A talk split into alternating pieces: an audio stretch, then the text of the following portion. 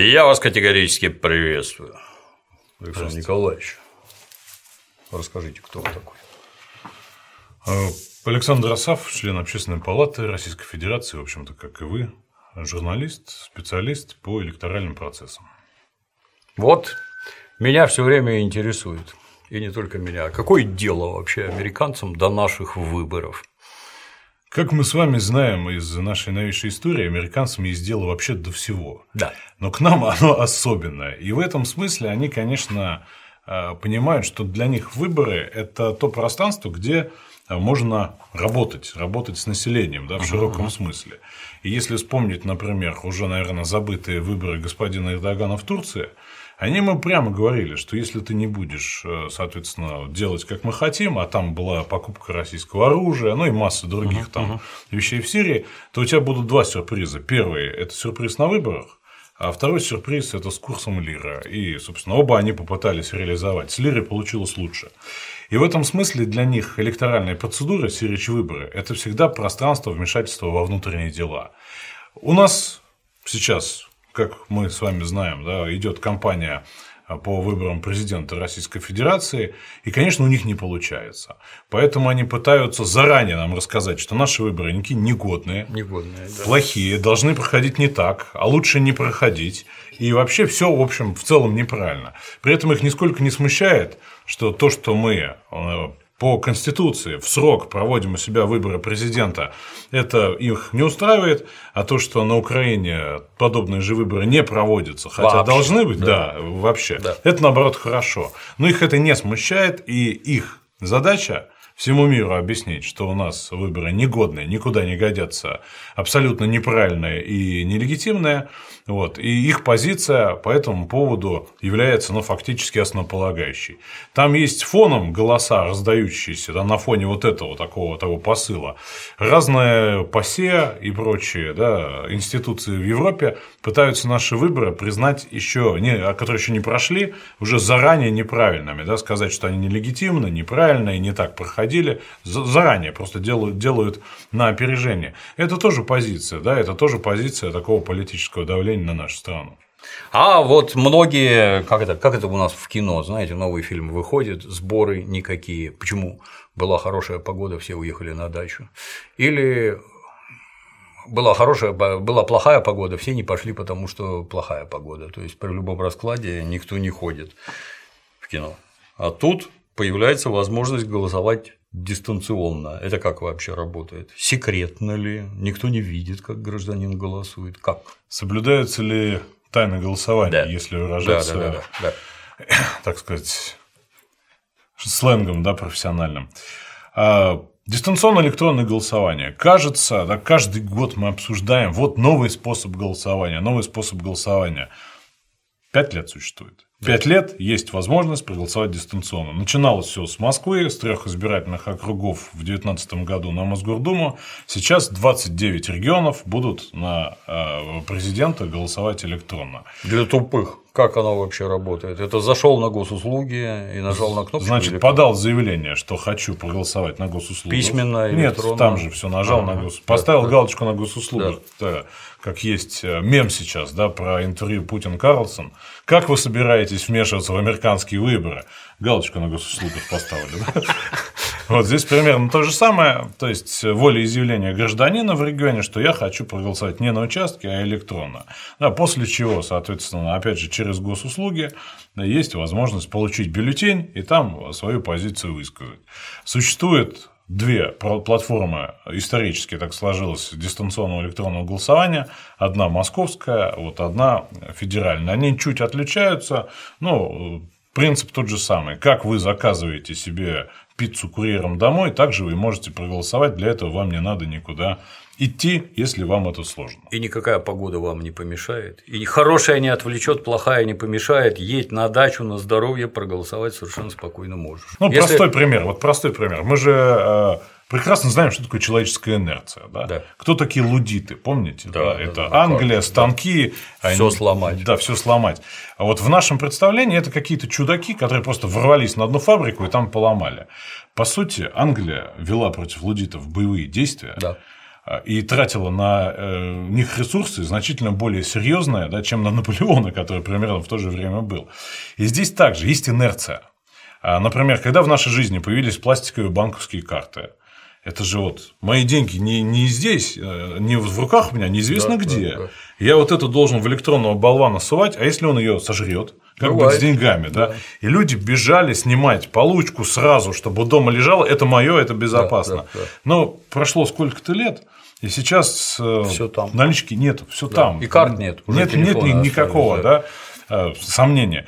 И, собственно, вот поскольку мы пользуемся банкингом, да, госуслугами, массой каких-то других вот электронных способов жить, с голосованием то же самое. То есть люди привыкнут, у них вот эта инерция и этот страх отпустит. По сути, это точно такой же процесс, защищенный даже лучше, чем если вы мне сейчас попробуете рубль перевести да. через банк. Для меня, повторюсь, честно говоря, загадка. Ну, я могу понять, когда мы в маленькой конторе, там, я не знаю, у нас там 30 человек начальника выбираем, и тут мы не хотим, чтобы кто знал, кто за что голосовал. Тут какие-то жуткие миллионы народу, вы чего, что там прятать-то?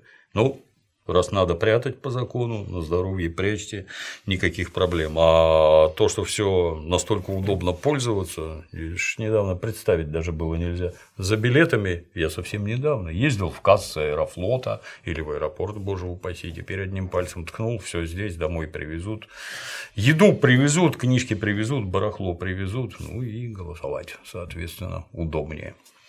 А вот наблюдатели, которые сидят на избирательных пунктах, это кто такие? Тоже общественники, добровольцы?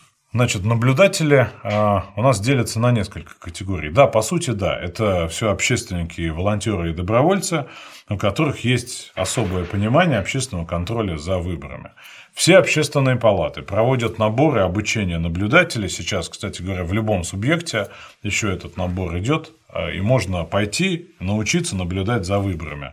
Причем не только в формате, как вы сказали, нахождения на участке в внимательной позе, но и дистанционно, потому что дистанционное голосование тоже требует общественного наблюдения. Чтобы туда никто не вмешался, чтобы все было без боев, чтобы голоса никуда не делись, есть инструменты дистанционного голосования, это можно делать.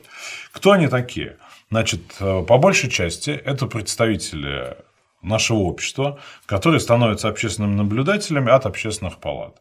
Есть еще представители политических партий, и представители кандидатов, которые тоже становятся общественными наблюдателями. Но вот, соответственно, они уже вот могут следить в пользу кандидата, что называется, чтобы права кандидата не были нарушены. Общественные наблюдатели следят за тем, чтобы все было по закону, и права всех, включая членов участковых комиссий и избирателей, все были защищены, и все проходило по закону. Ну, то есть граждане не только хорошо проводят время, но еще и обществу помогают.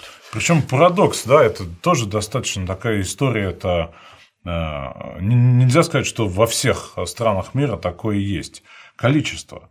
Э, мы часто говорим о том, что наши люди это люди черствые, эгоистичные, и что без денег они не способны вообще никаким ой, действиям. Ой, ой, да. Да? Ну, звучит такое, такое да. бывает.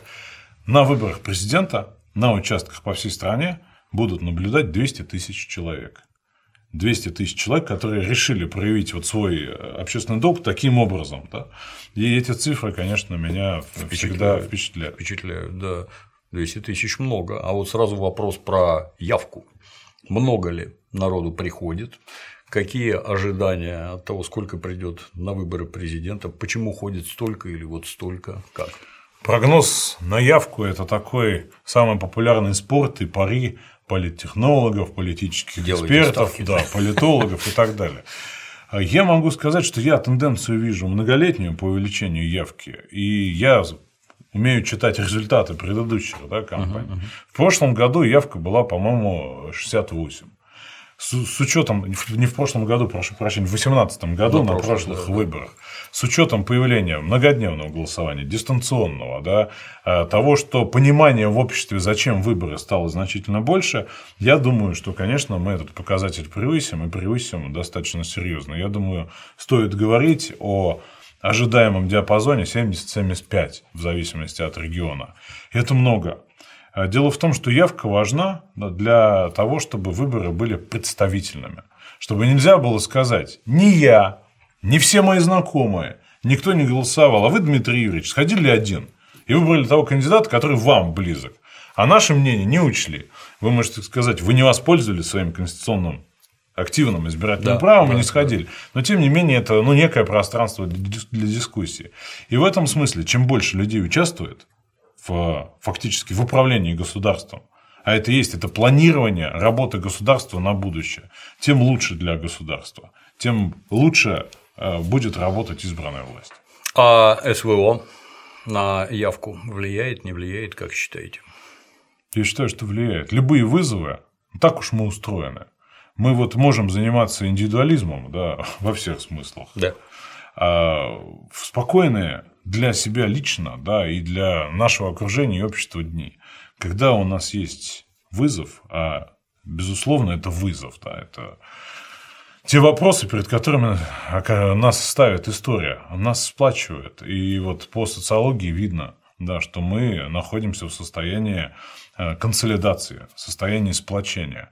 И американская, ну, западная, западная классическая социология знает это и называет это сплочение вокруг флага. У них такой термин. Uh-huh, uh-huh. Например, когда прилетели самолеты в небоскребы, да. такое сплочение наблюдалось вокруг Безусловно, фигуры да, Джорджа да. Буша.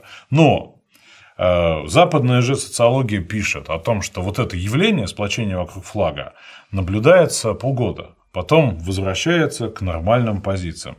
Мы в этом единодушии, да, в едином практически понимании порядка 80% да, а, происходящего и его оценки живем уже два года. Социологическая наука такого не знает. Вот, и это новое. Да. Вот, поэтому, конечно, это обстоятельство повлияет и на явку, да, я думаю, да, и на количество людей, которые, собственно, раньше, ну, как-нибудь без меня. Да? Ну, разберутся уже, в конце концов. Чем мне идти, опять же, в свой выходной? Я думаю, что это повлияет на явку и, безусловно, на результат. Ездил тут в город Самару, там посещал школу. Вот в школе перемена начинается. Стоят в холлах здоровенные рамы, на которых натянуты шерстяные сети, и второклашки ленточки вяжут на сети костюмы для снайперов. Там что-то ни у кого нет никаких проблем с тем, что надо делать и за кого надо быть, даже во втором классе. А тут как-то, смотри-ка ты, не до всех взрослых доходит. Ну, я надеюсь, дойдет. А вот наша так называемая оппозиция, ну, естественно, вы все делаете неправильно со всех сторон. Вот у вас какой-то там информ-уик ходит в квартиры, стучит и э, в двери стучится. И чуть ли не склоняет к сотрудничеству. Это они о чем? Есть несколько, как мы это называем, линий дискредитации. То есть вот направлений, в которые будут долбить для того, чтобы нам объяснить, что наши выборы плохие. И мы в начале беседы упомянули о том, что да. больше всего делается до наших выборов американцам. Да? Вот.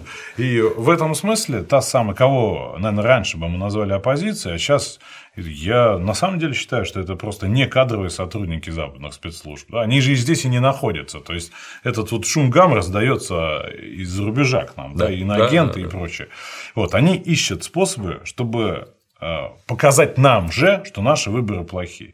И ищут, куда придраться. Да, вот, э, то у нас наблюдение неправильное, mm-hmm. да, не те люди наблюдают, да. не те вот, да, да, да. общественные палаты неправильные, то э, комиссии формируются не по-правильному, то прижали, соответственно, свободолюбивых журналистов, которые должны освещать выборы. Раньше как было? Мы вот можем на любом с вами написать документе «Я Дмитрий Юрьевич Пучков, руководитель средства массовой информации Черная штора, да. например, да? Да, да. Э, доверяю Асафу Александру Николаевичу быть журналистом на выборах. Александр Николаевич шел и где угодно мог наводить какой угодно шухер с камерой. Да, да. Вот, собственно, стало понятно, что это тема для провокаций, и ЦИК выпустил распоряжение, когда теперь Асаф Александр Николаевич должен пресс-карту показать да. существующего СМИ. Ты действительно журналист. Журналист, да. И, соответственно, получить редакционное задание работать по освещению выборов. Все. Вой был до небес просто, да, вой с болот Вы поднялся. рубите на корню просто. Свободу слова. Да. Да. Что касается информуик, дело в том, что несмотря на достаточно широкую осведомленность людей о выборах, каждый год проводятся а, ну, процедуры, которые направлены на оповещение людей. Вы все можете видеть на дверях магазинов уже висит плакатик, где да. написано галочка, да, приходите на выборы. Да, да, да. Это баннеры и так далее. Это Центральная избирательная комиссия проводит. И А к чему они пытаются придраться тогда? Собственно, они хотят сказать, что вы людей принуждаете голосовать, вы им рассказываете совершенно не то, это вообще против вашего же закона. Этот войс болот слушать не нужно, да? Что же происходит на самом деле? А, члены а, участковых избирательных комиссий оповещают своих же избирателей, ну, условно говоря, я вот голосую традиционно в школе номер 115. Да. Там есть председатель комиссии, есть те, кто с ним вот сидит за этим столом. Они ходят э, по квартирам ближайших домой, домов и напоминают о том, что выборы будут и что важно сходить. Все. И вот это их, опять же, добрая воля, которая вылилась в такое предложение ЦИКа, и, собственно, люди э, ходят по э, квартирам и напоминают, что скоро выборы, что осталось до голосования, по-моему, с нынешнего дня 29 дней. И в этом смысле, да, а, это вот про это. И, но нужно же придраться, нужно же обвинить, что кто-то кого-то куда-то гонит и чему-то заставляет. Нет, это очередная продирка. И здесь, как бы мы себе не видели там политические полутона, да, как бы мы с вами наши симпатии не распределяли к фигурам прошлого, выборы, особенно сейчас, это про будущее. Поэтому очень важно сходить и проголосовать. Да, это, собственно, ваше дело, за кого голосовать. Никто не это. Вы свободные люди. Но на выборы ходить надо обязательно. На мой взгляд, это единственный способ для нас, как для граждан, обозначить свою политическую волю. Ну а за кого голосовать, и так понятно. Спасибо, Спасибо. Александр Николаевич. На сегодня все.